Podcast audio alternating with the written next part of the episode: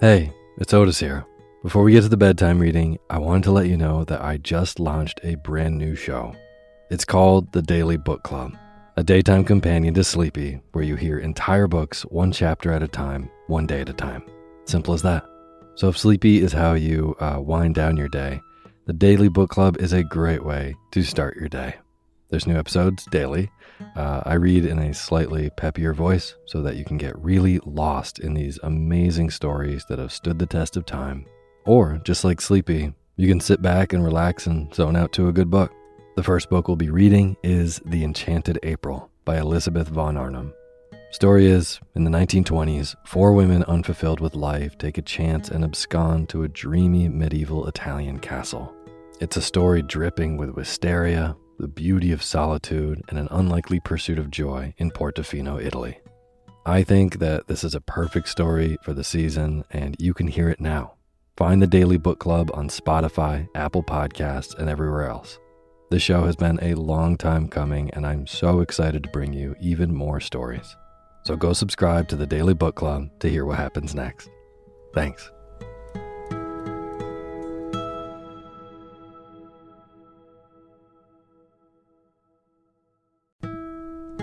This episode of Sleepy is proudly sponsored by ButcherBox. If you've listened to Sleepy for a while, you know that I love good food, eating well, and treating my body right so that I can take on my days. Well, ButcherBox helps you do exactly that.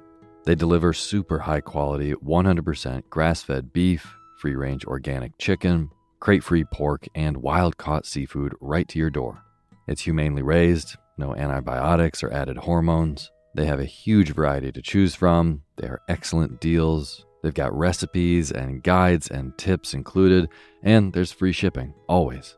Eating well is a huge factor in getting a good night's sleep, as is sometimes saving the trip to the grocery store and taking some stress out of your daily schedule. I have been loving these deliveries for those reasons. Been cooking up their uh, steak tips with eggs in the morning, with butter and scallions and soy sauce, and I also made a delicious brine chicken roast with lemon parsley gravy.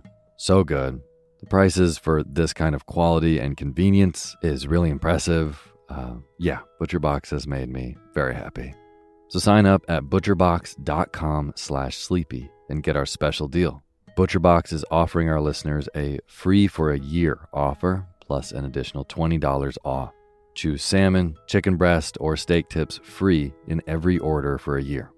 Sign up today at butcherbox.com slash sleepy and use code SLEEPY to choose your free for a year offer. Plus, get $20 off your first order. butcherbox.com slash sleepy. Eat well, sleep well.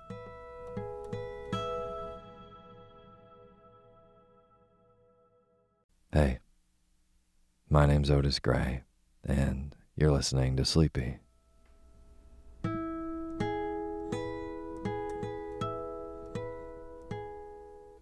Podcast where I read old books to help you get to sleep, and a proud member of the Airwave Podcast Network.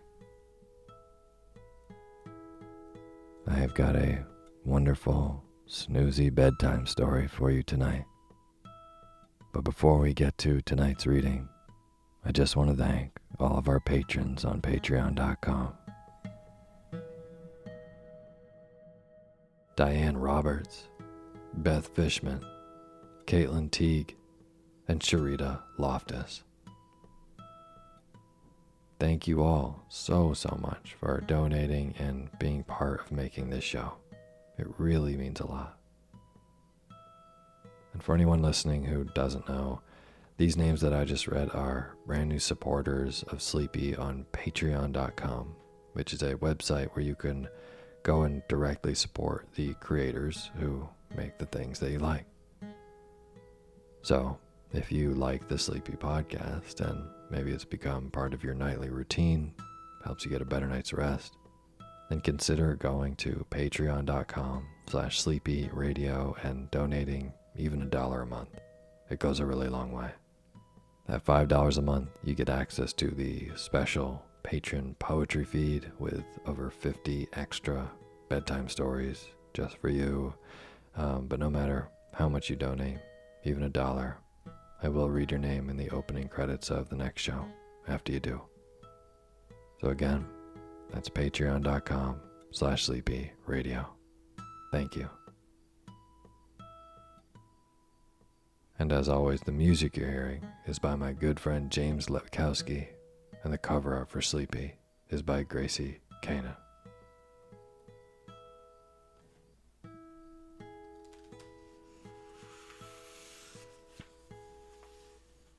Tonight, I have another wonderful Sherlock Holmes story from sleepy favorite Arthur Conan Doyle. This Sherlock Holmes story is called A Case of Identity. And I really, really love these stories. Um, there's so many of them, and they're really, really fantastic to read out loud and to fall asleep to. Um, and they always start with someone coming into Sherlock Holmes's office and presenting him with a kind of mystery for him to think about. And in the beginning, he always just becomes intrigued by whatever it is, and that launches us into the whole story. I just love the kind of rhythmic structure of starting off in his office with question, a mystery. Because that's how we've been starting these stories on the Sleepy podcast, and I think it is a perfect way to drift off to bedtime. Well, anyway, that is enough of me yapping. Without further ado, the Sherlock Holmes story, A Case of Identity by Arthur Conan Doyle. And now is the time for you to fluff up your pillow just how you like it. Feel yourself melt into your bed. Get real comfortable. Close your eyes and let me read to you.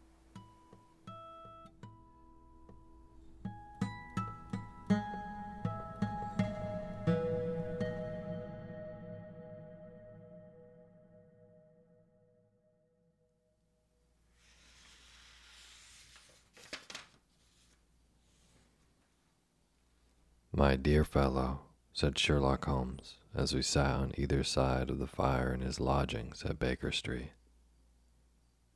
Life is infinitely stranger than anything which the mind of man could invent.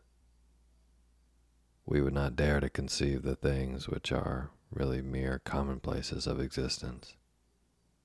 If we could fly out of that window hand in hand, hover over this great city, gently remove the roofs, and peep in at the queer things which are going on, the strange coincidences, the plannings, the cross purposes, the wonderful chains of events, working through generations and leading to the most outre results.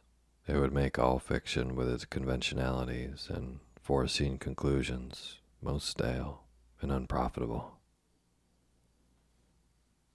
And yet, I am not convinced of it, I answered. The cases which come to light in the papers are, as a rule, bald enough and vulgar enough. We have in our police reports realism pushed to its extreme limits, and yet the result is, it must be confessed, neither fascinating nor artistic. A certain selection and discretion must be used in producing a realistic effect, remarked Holmes. This is wanting in the police report, where more stress is laid, perhaps upon the platitudes of the magistrate than upon the details, which to an observer contain the vital essence of the whole matter. Depend upon it, there is nothing so unnatural as the commonplace. I smiled and shook my head. I can quite understand your thinking so. I said. Of course, in your position of unofficial advisor and helper to everybody who is absolutely puzzled throughout three continents, you are brought in contact with all that is strange and bizarre. But here, I picked up the morning paper from the ground. Let us put it to a practical test. Here is the first heading upon which I come a husband's cruelty to his wife. There is half a column of print, but I know without reading it that it is all perfectly familiar to me. Indeed, your example is an unfortunate one for your argument, said Holmes, taking the paper and glancing his eye down on it. This is the Dundas separation case, and as it happens, I was engaged in clearing up some small points in connection with it. The husband was a teetotaler. There was no other woman, and the conduct complained of was that he had drifted into the habit of winding up every meal by taking out his false teeth and hurling them at his wife, which, you allow, is not an action likely to occur to the imagination of the average storyteller. Take a pinch of snuff, doctor, and acknowledge that I have scored over you in your example. He held out his snuff box of old gold with a great amethyst in the center of the lid. Its splendor was in such contrast to his homely ways and simple life that I could not help commenting on it. Ah, said he, I forgot that I had not seen you for some weeks. It is a little souvenir from the King of Bohemia in return for my assistance in the case of the Irene Adler papers. And the ring? I asked, glancing at a remarkable brilliant which sparkled upon his finger. It was from the reigning family of Holland, though the matter in which I served them was of such delicacy that I cannot confide it even to you who have been good enough to chronicle one or two of my little problems. And have you any on hand just now? I asked with interest. Some ten or twelve, but none which present any feature of interest. They are important, you understand, without being interesting. Indeed, I have found that it is usually in unimportant matters that there is a field for the observation and for the quick analysis of cause and effect which gives the charm of an investigation. The larger crimes are apt to be the simpler, for the bigger the crime, the more obvious, as a rule, is the motive. In these cases, save for one rather intricate matter which has been referred to me from Marseille. There is nothing which presents any features of interest. It is possible, however, that I may have something better before very many minutes are over, for this is one of my clients, or I am much mistaken. He had risen from his chair and was standing between the parted blinds, gazing down into the dull, neutral tinted London street.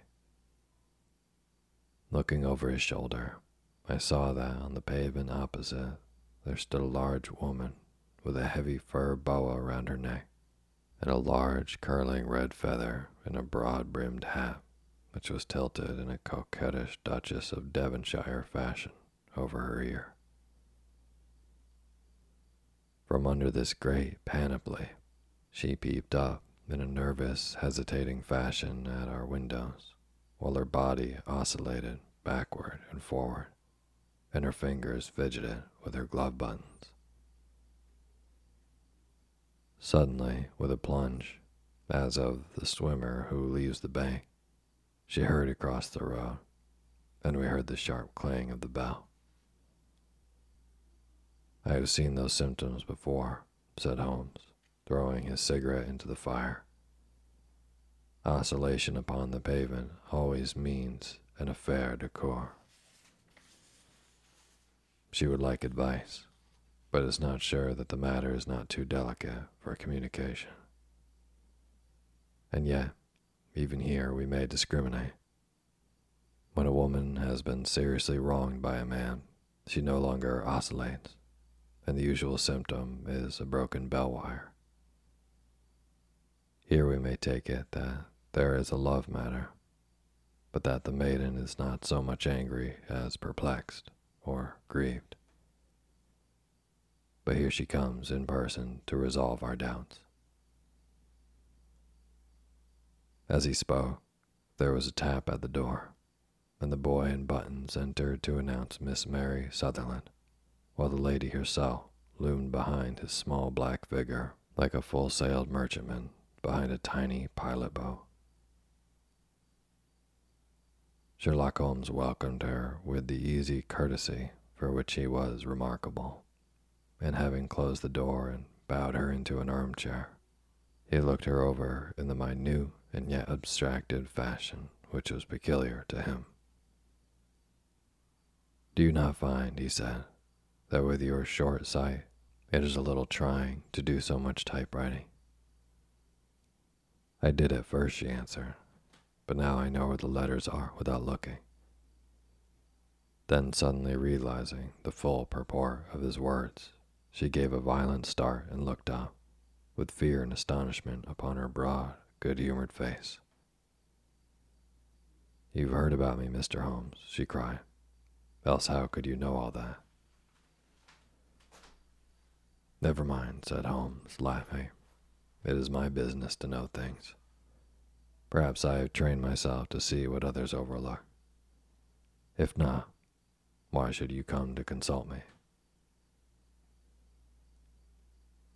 I came to you, sir, because I heard of you from Mrs. Etherege, whose husband you found so easy when the police and everyone had given them up for dead. Oh, Mr. Holmes, I wish you could do as much for me. I'm not rich, but I still have a hundred a year in my own right, besides the little that I make by the machine, and I would give it all to know what has become of Mr. Hosmer Angel. Why did you come away to consult me in such a hurry? said Sherlock Holmes, with his fingertips together and his eyes to the ceiling. Again, a startled look came over the somewhat vacuous face of Miss Mary Sutherland. Yes, I did bang out of the house, she said, for it made me angry to see the easy way in which Mr. Windibank, that is, my father, took it all. He would not go to the police, and he would not go to you, and so at last, as he would do nothing and kept on saying that there was no harm done, it made me mad, and I just on with my things and came right away to you. Your father, said Holmes. Your stepfather, surely, since the name is different. Yes, my stepfather.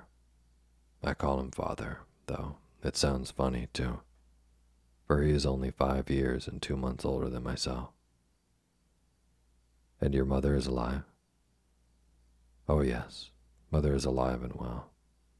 I wasn't best pleased, Mr. Holmes, when she married again so soon after father's death, and a man who was nearly fifteen years younger than herself. Father was a plumber in the Tottenham Court Road, and he left a tidy business behind him, which mother carried on with Mr. Hardy, the foreman. But when Mr. Windibank came, he made her sell the business, for he was very superior, being a traveler in wines. They got 4,700 pounds for the goodwill and interest, which wasn't near as much as father could have got if he had been alive.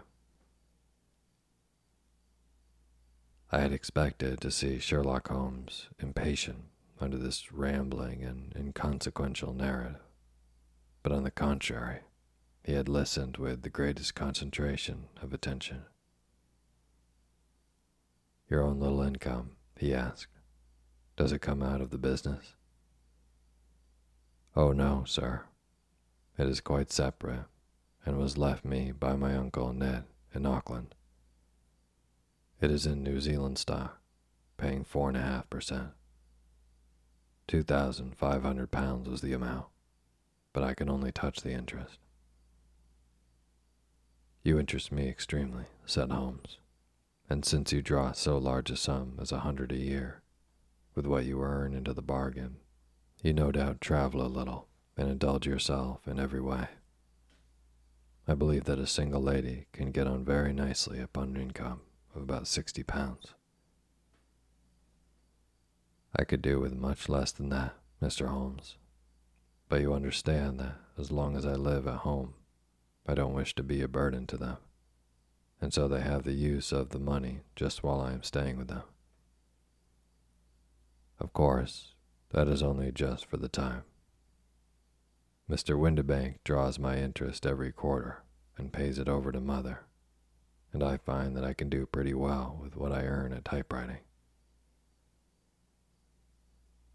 It brings me two pence a sheet, and I can often do from 15 to 20 sheets a day.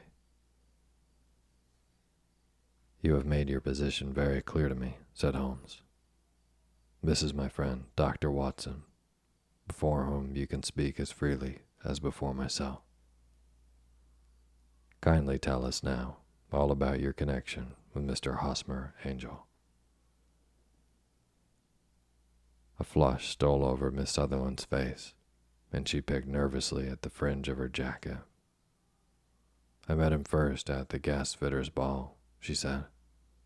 They used to send father tickets when he was alive, and then afterwards they remembered us and sent them to mother. Mr. Windibank did not wish us to go. He never did wish us to go anywhere. He would get quite mad if I wanted so much as to join a Sunday school treat. But this time I was set on going, and I would go. For what right had he to prevent? He said the folk were not fit for us to know, when all father's friends were to be there. And he said that I had nothing fit to wear, when I had my purple blush that I had never so much as taken out of the drawer. At last, when nothing else would do, he went off to France upon the business of the firm. But we went, mother and I, with Mr. Hardy, who used to be our foreman, and it was there I met Mr. Hosmer Angel. I suppose, said Holmes, that when Mr. Windibank came back from France, he was very annoyed at your having gone to the ball. Oh, well, he was very good about it.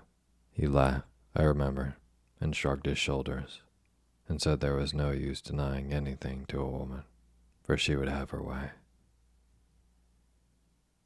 I see. Then at the gasfitter's ball you met, as I understand, a gentleman called Mr. Hosmer Angel. Yes, sir. I met him that night, and he called next day to ask if we had got home all safe. After that, we met him. That is to say, Mr. Holmes. I met him twice for walks. But after that, father came back again, and Mr. Hosmer Angel could not come to the house any more. No. Well, you know, father didn't like anything of the sort. He wouldn't have any visitors if he could help it and he used to say that a woman should be happy in her own family circle. But then, as I used to say to mother, a woman wants her own circle to begin with, and I had not got mine yet. But how about Mr. Hosmer Angel? Did he make no attempt to see you?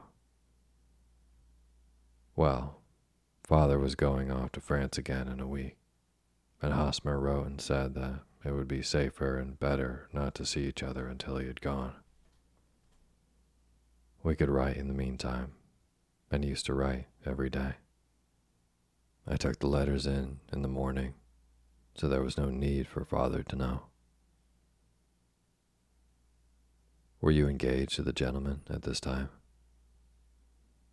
Oh, yes, Mr. Holmes. We were engaged after the first walk that we took. Hosmer, Mr. Angel, was a cashier in an office in Leadenhall Street. And what office? That's the worst of it, Mr. Holmes. I don't know. Where did he live then? He slept on the premises. And you don't know his address? No, except that it was Leadenhall Street. Where did you address your letters then? To the Leadenhall Street post office, to be left till called for. He said that if they were sent to the office, he would be chafed by all other clerks about having letters from a lady. So I offered to typewrite them, like he did his. But he wouldn't have that, for he said that when I wrote them, they seemed to come from me, and when they were typewritten, he always felt that the machine had come between us. That will just show you how fond he was of me, Mr. Holmes, and the little things that he would think of. It was most suggestive, said Holmes. It has long been an axiom of mine that the little things are infinitely the most I remember. Can you remember any other little things about Mr. Hosmer Angel? He was a very shy man, Mr. Holmes. He would rather walk with me in the evening than in the daylight, for he said that he hated to be conspicuous. Very retiring and gentlemanly he was. Even his voice was gentle. He'd had the quinsy and swollen glands when he was young, he had told me, and it had left him with a weak throat and a hesitating, whispering fashion of speech. He was always well dressed, very neat and plain, but his eyes were weak, just as mine are, and he wore tinted glasses against the glare. Well, and what happened when Mr. Windibank, your stepfather, returned to France? Mr. Hosmer Angel came to the house again and proposed that we should marry before father came back. He was in dreadful earnest and made me swear, with my hands on the testament, that whatever happened, I would always be true to him. Mother said he was quite right to make me swear, and that it was a sign of his passion. Mother was all in his favor from the first, and was even fonder of him than I was. Then, when they talked of marrying within the week, I began to ask about father. But they both said never to mind about father, but just to tell him afterwards. And mother said she would make it all right with him. I didn't quite like that, Mr. Holmes. It seemed funny that I should ask his leave, as he was only a few years older than me. But I didn't want to do anything on the sly. So I wrote to father at Bordeaux, where the company has its French offices, but the letter came back to me on the very morning of the wedding. It missed him then. Yes, sir, for he had started to England just before it arrived. Ha, that was unfortunate. Your wedding was arranged then for the Friday. Was it to be in church? Yes, sir, but very quietly. It was to be at St. Saviour's near King's Cross, and we were to have breakfast afterwards at the St. Pancras Hotel. Hosmer came for us in a hansom, but as there were two of us, he put us both into it and stepped himself into a four wheeler, which happened to be the only other cab in the street. We got to the church first, and when the four wheeler drove up, we waited for him to step out, but he never did and when the cabman got down from the box and looked, there was no one there. The cabman said that he could not imagine what had become of him, for he had seen him get in with his own eyes.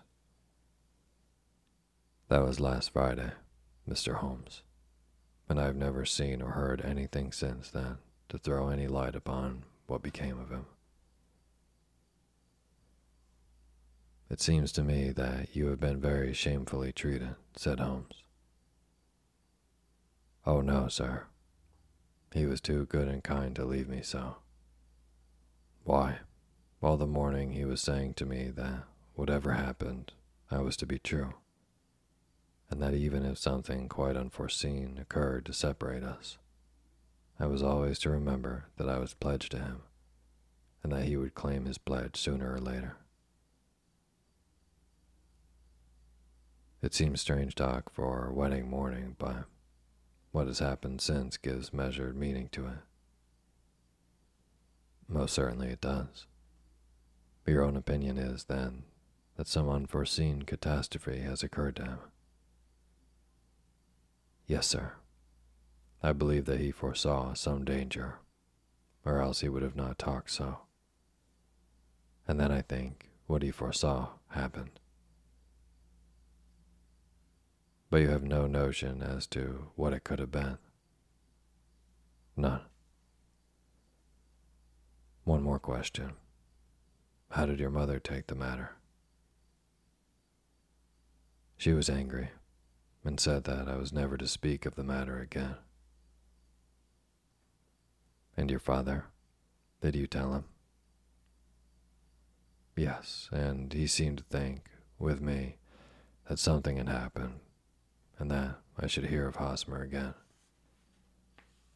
As he said, what interest could anyone have in bringing me to the doors of the church and then leaving me? Now, if he had borrowed my money, or if he had married me and got my money settled on him, there might be some reason. But Hosmer was very independent about money and never would look at a shilling of mine. And yeah, what could have happened? And why could he not write? Oh, it drives me half mad to think on it, and I can't sleep a wink at night. She pulled a little handkerchief out of her pocket and began to sob heavily into it. I shall glance into the case for you, said Holmes, rising, but I have no doubt that we shall reach some definite result. Let the weight of the matter rest upon me now, and do not let your mind dwell upon it further. Above all, try to let Mr. Hosmer Angel vanish from your memory as he has done from your life. Then you don't think I'll see him again. I fear not. And what has happened to him? You will leave that question in my hands. I should like an accurate description of him and any letters of which you can spare. I advertised for him in last Saturday's Chronicle, said she. Here's the slip and here are the four letters from him. Thank you. And your address? Number 31, Lyon Place, Camberwell. Mr. Angel's address you never had, I understand. Where is your father's place of business? He travels for Westhouse and Marbank, the great claret importers of Fenchurch Street. Thank you. You have made your statement very clearly. You will leave the papers here, and remember the advice which I had given you. Let the whole incident be a sealed book, and do not allow it to affect your life. You are very kind, Mr. Holmes, but I cannot do that. I shall be true to Hosmer. He shall find me ready when he comes back. For all the preposterous hat and the vacuous face, there was something noble in that simple faith of our visitor which compelled our respect. She laid her little bundle of papers upon the table and went her way, with a promise to come again whenever she might be summoned. Sherlock Holmes sat silent for a few minutes, with his fingertips still pressed together his legs stretched out in front of him, and his gaze directed upward to the ceiling. Then he took down from the rack the old and oily clay pipe, which was to him as a counselor, and having lit it, he leaned back in his chair, with the thick blue cloud wreath spinning up from him, and a look of infinite languor on his face. Quite an interesting study, that maiden, he observed. I found her more interesting than her little problem, which, by the way, is rather a trite one. You will find parallel cases if you consult my index, in Andover in 77, and there was something of the sort at The Hague last year. Old as is the idea, however, there were one or two details which were new to me, but the maiden herself was most instructive. He appeared to read a good deal upon her, which was quite invisible to me, I remarked. Not invisible, but unnoticed, Watson. You did not know where to look, and so you missed all that was important. I could never bring you to realize the importance of sleeves, the suggestiveness of thumbnails, or the great issues that may hang from a bootlace. Now, what did you gather from that woman's appearance? Describe it. Well, she had slate colored, broad rimmed straw hat with a feather of brickish red. Her jacket was black, with black beads sewn upon it, and a fringe of little black jet ornaments. Her dress was brown, rather darker than coffee color, with a little purple plush at the neck and sleeves. Her gloves were grayish and were worn through at the right forefinger. Her boots I didn't observe. She had small, round, hanging gold earrings and a general air of being fairly well to do in a vulgar, comfortable, easy-going way. Sherlock Holmes clapped his hands softly together and chuckled. Upon my word, Watson, you are coming along wonderfully. You have really done very well indeed. It is true that you have missed everything of importance, but you have hit upon the method, and you have a quick eye for color. Never trust to general impressions, my boy, but concentrate yourself upon details. My first glance is always at a woman's sleeve. In a man, it is perhaps better first to take the knee of the trouser. As you observe, this woman had plush upon her sleeves, which is a most useful material for showing traces. The double line a little above the wrist, where the typewriter presses against the table, was beautifully defined. The sewing machine of the hand type leaves a similar mark, but only on the left arm and on the side of it farthest from the thumb, instead of being right across the broadest part as this was. I then glanced at her face and, observing the dint uh, of pince nez at either side of her nose, I ventured a remark upon short sight and typewriting, which seemed to surprise her. It surprised me. But surely it was obvious. I was then much surprised and interested on glancing down to observe that, though the boots which she was wearing were not unlike each other, they were really odd ones. The one having a slightly decorated toe cap, and the other a plain one. One was buttoned only in the two lower buttons out of five, and the other at the first, third, and fifth. Now, when you can see a young lady, otherwise neatly dressed, has come away from home with odd boots, half buttoned, it is no great deduction to say that she came away in a hurry.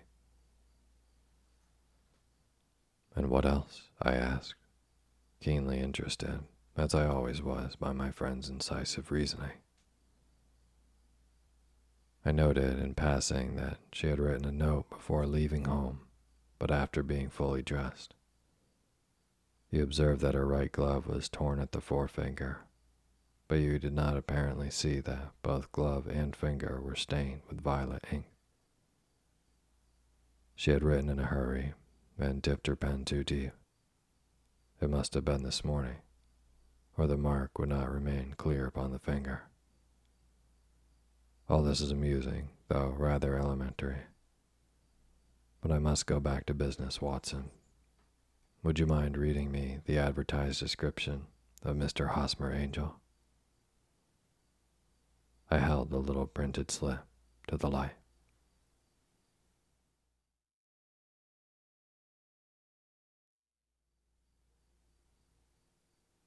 Thank you for listening to Sleepy. Good night.